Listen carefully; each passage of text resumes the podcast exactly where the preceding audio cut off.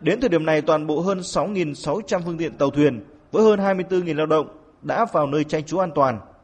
Các lực lượng chức năng và địa phương đang triển khai các phương án đảm bảo an toàn.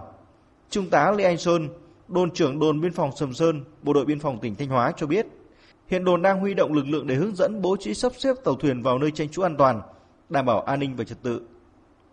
Hiện nay là tất cả các phương tiện à, đều đã vào bờ rồi chứ không có phương tiện hoạt động ở biển cả. Kể cả các các tỉnh ngoài thì cũng neo vào các đảo hết.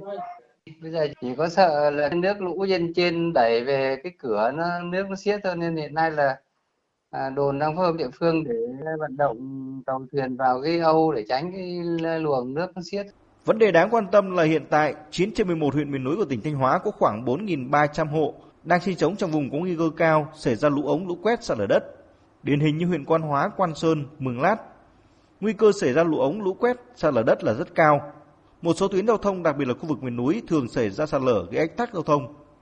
Chủ tịch Ủy ban nhân dân tỉnh Thanh Hóa đã có công điện yêu cầu các cơ quan đơn vị địa phương triển khai phương án đảm bảo an toàn giao thông và phương án điều động phương tiện trang thiết bị vận tải, nhân lực phục vụ công tác phòng chống thiên tai và tìm kiếm cứu nạn.